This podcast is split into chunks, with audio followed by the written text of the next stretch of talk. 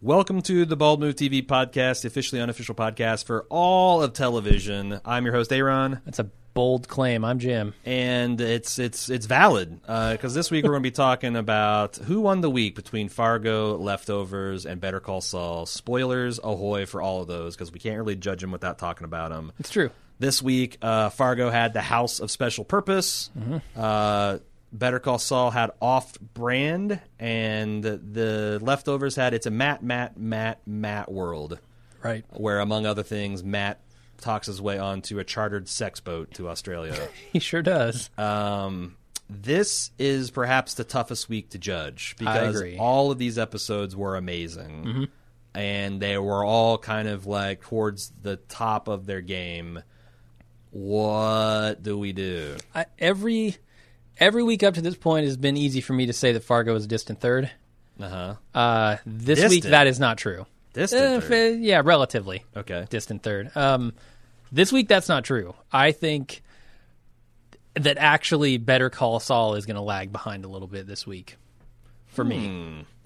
I'm going to say Better Call Saul is number three for me. So the pleasure of seeing Lydia and uncovering the origin of the Saul Goodman Yeah, I mean it's just meant nothing to you. it, absolutely nothing. Nothing. Yeah. What kind of I'm a fan are you? Cold-hearted. Better call Vince something. Gilligan and Peter Gould are listening with headphones and just tears stream like Nora Durst last week, tears streaming out of their eyes. Uh, So they're well, in third they, place, huh? They should come on the podcast and they should talk about it because uh, no, uh, of course it's not like a crazy distant third. Um, Bronze it medal at was the another Olympics. another excellent episode of Better Call Saul. Um, It's an honor to be on the, par- the podium, as always. That's the whole theme of this Sure. week. Yeah. Like, you know, if anyone has a really bad episode, we'll talk about it. But like this week was everything was, you know, tippy tippy top. Uh, but I, I think Fargo had the best episode of the season so far. Yep. Um, and I think Leftovers was, you know, consistently good as Leftovers is, but maybe just a hair. Uh, it, it just didn't work for me as well as I hoped it would Mm-hmm. um, for a Matt cent- centric episode uh, until the very Did you end of that say episode. the worst of the Matt centric episodes? I mean, they've been so fucking good. That's what I'm saying. Like the second season one might be the best. the first season one is kind of like where the leftovers rounded into shape and like oh this is this is something amazing i'm seeing yeah. uh, and the second season one yeah his his desperate try attempt to get inside miracle with his wife was fucking amazing and this one is good Mm-hmm. but it felt like more of like well we can't just leave matt dangling so we need another matt episode but uh, it's it's really good and i thought uh, christopher eccleston was typically excellent when he was dealing you know going before the face of god Mm-hmm. and how he kind of like as a you know 50 some year old man turned into a little boy somehow in that performance i thought was am- amazing It was, yeah. lot of the ending great of that visuals. episode is fantastic. all the stuff that went on in the sex boat i thought was really visually interesting um, It was, but for me, that's that's kind of where it loses out a point or two. Is I just it didn't connect Mm. Really? Mm-hmm. to the the rest of the episode in the way that I hoped it would. Um, you didn't think Matt being almost raped by a robotic lion was Yeah, robot was, was lion, gripping? uh, it certainly gripped something, or they tried to, but it Uh, was wriggled free. Okay, so are am I hearing you right that you're at Leftovers one, Fargo two, Better Call Saul Mm. three?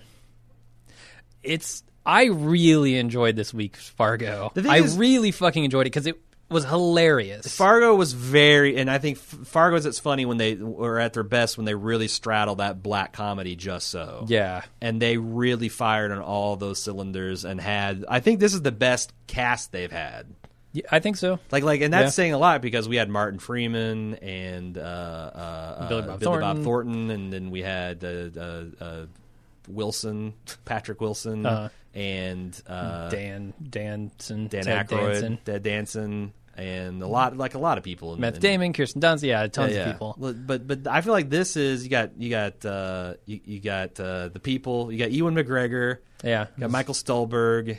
You got David Thewlis. crushing it. Michael Stahlberg and David Thewlis are incredible on screen this Right. this episode. and then you also have this uh, this this little known starlet Carrie Coon, Right? who's like and it, it, this is not a knock on her, but like she is not the the huge bright point in the season. She's kind of like the center of the show that everything's revolving around. Yeah, yeah. And I'm sure that she will have a chance to flex her muscles, but like it's just you know like the leftovers is fucking God's gift to actors. It seems like. Right. so, are you actually suggesting that Fargo might have surpassed the leftovers? I think for I this am. week? Yeah. It had leftovers had a less than stellar, which is doesn't happen often, but less than stellar episode in my opinion, and Fargo had maybe the best of the series. I almost regret giving Fargo the win last e- week because I got this weird like I can't give the VIP twice in a row, especially if it's not going to be to Michael Jordan kind of thing going on for me. Uh, And and do you think this But I episode think- was better than last week's yes. for Fargo? Yes. Do you think this week of leftovers was better than the previous week? No.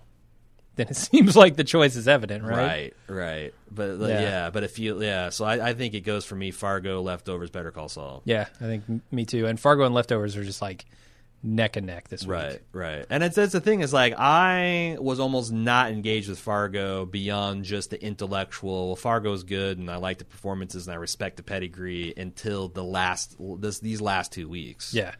Um. So kudos for them from coming out of nowhere and just like really, you know, especially because I think the the other thing that we haven't talked about is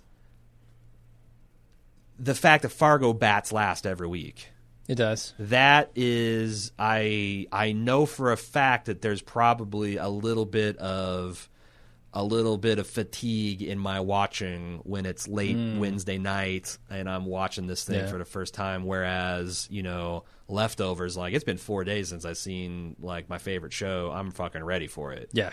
um, so like the fact that DeFargo, I mean, I did uh, all these things have. I don't know which is better. Like I feel like that going first is the advantage, although in There's like also it's al- recency bias, right? yeah, it's Like- always seen in like like in the Olympics, like going first is hard because you know people like want to hold a couple points in reserve because you never know how amazing the next thing's going to be. Uh-huh. Um, it's assuming, but I, I feel like for watching television, going first is is the best because that's the the first impression. It kind of sticks with you, and you're subconsciously judging everything that comes after against that touchstone. Yeah. Uh, so yeah, I think I think Better Call Saul and Fargo have a little bit of a, a, a bias that they're they're not the first thing I see in the league. Having said that, it's kind of amazing that Fargo is able to to the best for me leftovers two weeks in a row. Yeah, I think we're not split this week. Uh, our lists are exactly the same. Yep, yep. Um, and then also Hmm. nice. like I think this was a really good episode. Uh, and and I I remember th- saying that Better Call Saul really felt like a breath of fresh air. It feels like a season opener this year. Yeah. this week because. They just moved storylines in a new direction, and there was like a, a new sense of momentum and purpose. And we've dealt with this other thing, and uh, like a lot of forward motion going on. And I'm I don't. I, most weeks I try to, m- to just make sure that people know that this is really splitting pretty fine hairs, but this week especially, Yeah. you know, if uh, Fargo's a hundred, then you know, l- the leftovers is a ninety-seven, and and Better Call Saul's a ninety-five. Yeah. No, I mean, Better Call Saul has, I mean, some pretty momentous events in the timeline of that character, right? Mm-hmm. Um, and it had it, one of those episodes where they dealt with a lot of characters. And they did it in a complete like there is so many theories about when Saul would be born and what circumstances, and no one Yeah. saw this coming, and everyone universally agreed that the twist was su- was both surprising and delightful. yeah. uh, and you really see the care of a writer's room that doesn't take the first thing that, that comes to mind, but they just really stick at it. And news, no, what's the best? What is the best thing that we can come up with? Mm-hmm. And and Jimmy as a local TV commercial producer is pretty fucking good for that character. It is. It's great. Uh, but man, the there's these shows are all just so good. yeah. How how do you pick? Well, I guess you pick week by week and on an arbitrary basis. Yep. We'll see. We'll see. I mean, um, leftovers is entering its downhill stretch. yeah, three episodes left. three episodes to go. So like, it wouldn't surprise me if they swept it from here on out. And if they don't, be. if they don't win the finale week, then whoo boy, Yeah. that's that's not going to be a good look. Um, so the other thing I wanted to s- do is touch in on um, Silicon Valley Oh yeah. Okay. something that I was not super impressed with up until the last episode or two. Okay. uh, because what do you think of Richard's Internet 2 project now? Have they done enough with the fact that he's gone through Peter's notes and the fact that that, that you know, um, especially now, I, gue- I guess the, the net neutrality um, bubbling up in the last few weeks has kind of made me appreciate to where maybe an Internet 2 project, if you could. I, I forget they had this like mathematical like you know the reason why this Internet Two project could succeed with a slow growth model versus the other one because of the breakthrough of encryption that they've made in the first season that this would be fe- Yeah. like they had enough mumbo jumbo and enough po- political stuff has gone on with the internet that I kind of am ready to like okay this could be a multi billion dollar thing if he can pull it off whereas at Yeah. first it just seemed like a it's just a boondoggle Yeah, I, I agree with you there. I, I think Internet 2 did not excite me at all when it was introduced as a concept. But I, th- I think the most important thing that excites me is the interaction that Gavin and Richard are going to be forced to have. Mm-hmm. Um, because both of those characters are eccentric in their own ways. Mm-hmm. And when you put those two together, I think it's just going to be. Uh, And they're also bad CEOs, both of them. They are, yeah. That's the thing both of 'em. Richard doesn't want to admit, but he's a bad CEO. Yeah. He'd be a great CIO, maybe. Sure. Mm-hmm. Um, I also like the fact that, like, uh, the, the Guilfoyle character, like, that it's hard to hit him just right to where, you know, he doesn't just come off as a massive asshole. And uh, the way, and it also felt very real because I've dealt with those personality types where, like, everyone's work is shit and I'm just towering above everyone. Like, I can't recommend a replacement for myself. I'm just too awesome uh, and like this whole seduction that like he was trying to get Richard to beg him for a job, and then Richard begs him for a job, and he's like, "Nah, gargle my balls" or whatever it was. Gargle my. Yeah. I think Was it's it gargle my balls. balls? But then he Mm-hmm. Chor- did chortle? Chortle. chortle, chortle. Yeah. But then he did like make a re- a record. So did that surprise? I thought Gil- that they're just going to get the gang back together. Yeah, I did too. Um, and it seems like they are Mm-hmm. still. I mean, Guilfoyle does come in later on, and he's like, "Yeah, uh, you know, I." wh- What is his rationale? It's basically like there is nobody else who can do this, Mm-hmm. um, and I kind of want to watch you fail. Mm-hmm. So Why is Dinesh? Why is Dinesh the odd man? Like, so he's still working on the. Is he still to see? No, he's not. That got bought out by Gavin. right, Hooli bought. Cooley bought the snap the the the f- uh, Piper chat. Yep. So what the hell is Dinesh doing? And Why I thought he felt very curiously detached this last episode. Like He did, yeah. like he didn't care that Richard was recruiting Jared and all these other people. And Oh, he was wasn't he working on uh, seafood oh right, with Ehrlich and uh, Jin Yang? right. Which that I thought. Jin, the, so the best part of this episode, in my mind, was uh, Ehrlich thinking he could pull off the Corvette and the Uh-huh. fedora, and then him being outside a building, looking at his reflection, and being like, "God damn it!" Right. Especially when what did what did Jing Yang what did he turn that app into? Oh, the fact that it's a dick pic filter. Oh, right. Yeah. Like his seafood can tell hot dog not hot dog, but the, the thing is, it's, it's and it's only good at that, but it's also really good at penis detection, which is actually a big problem with a lot of these social media things. It is, and it's perfect that Ehrlich's assholery gave him the idea in the first place. Yeah, yeah, and then he it's his sold. own doing. It's a little bit of uh, Fargo. He sold his birthright for a bowl of lentil. He's essentially for a, a used Corvette. yep. yeah, I love So- that scene where Jin Yang rolls up in the Corvette and he's blasting this. I I assume like Chinese rap music, Mm-hmm. Right. and it's just like his attitude is just hilarious. Yeah. And mm, man, I, I love when Ehrlich is is thrown into the mud Mm-hmm. because he's an asshole. I like to see him roll around in the mud. What were some of the other highlights from the the previous? Like, uh, I really enjoyed um, Kumal Nanjiani's uh, hair with product in it, Uh, and his his turn as the CEO. And turns out he's just as terrible as anybody else. And the uh, not properly age gating and the Eula I thought that was pretty funny. And the fact that Yep. Gavin like went in with this ultra aggressive thing to buy him out, which just played right in their hands, was really funny. Mm-hmm. I think what the the previous episode um, Ehrlich hijacking the the seafood presentation from Jin Yang in real time was was Yeah. pretty inspired. That's just, but that's the thing. Like, that's so stupid. Like, why would anything one think a Shazam for food? Like I'm gonna take a picture of this thing and it'll tell you what type of What is it? what the fuck Do you not know what a pancake looks like? or or just like I'm trying to think of like what is the market like if somebody just posts an Instagram of their lunch and someone says ooh this looks good Yeah. what, and and they didn't describe it in any of the metadata and you could be like oh well, that's a pastrami from blah blah blah Yeah, yeah. it's just ridiculous on the face of it that it would get funding Yeah, and I think that's the point. You know, the these ridiculous concepts just getting funding because that's what Silicon Valley does.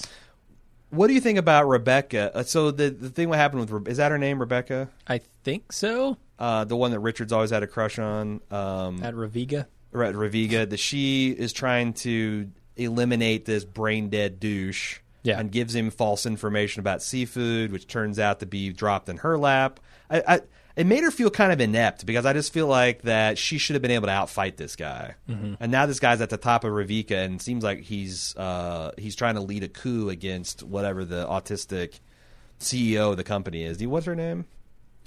I don't remember. Yeah, but you know what I'm talking about. Like, Yeah. I and also like, I don't care. Lori? Yeah, it might have been Laura? Lori.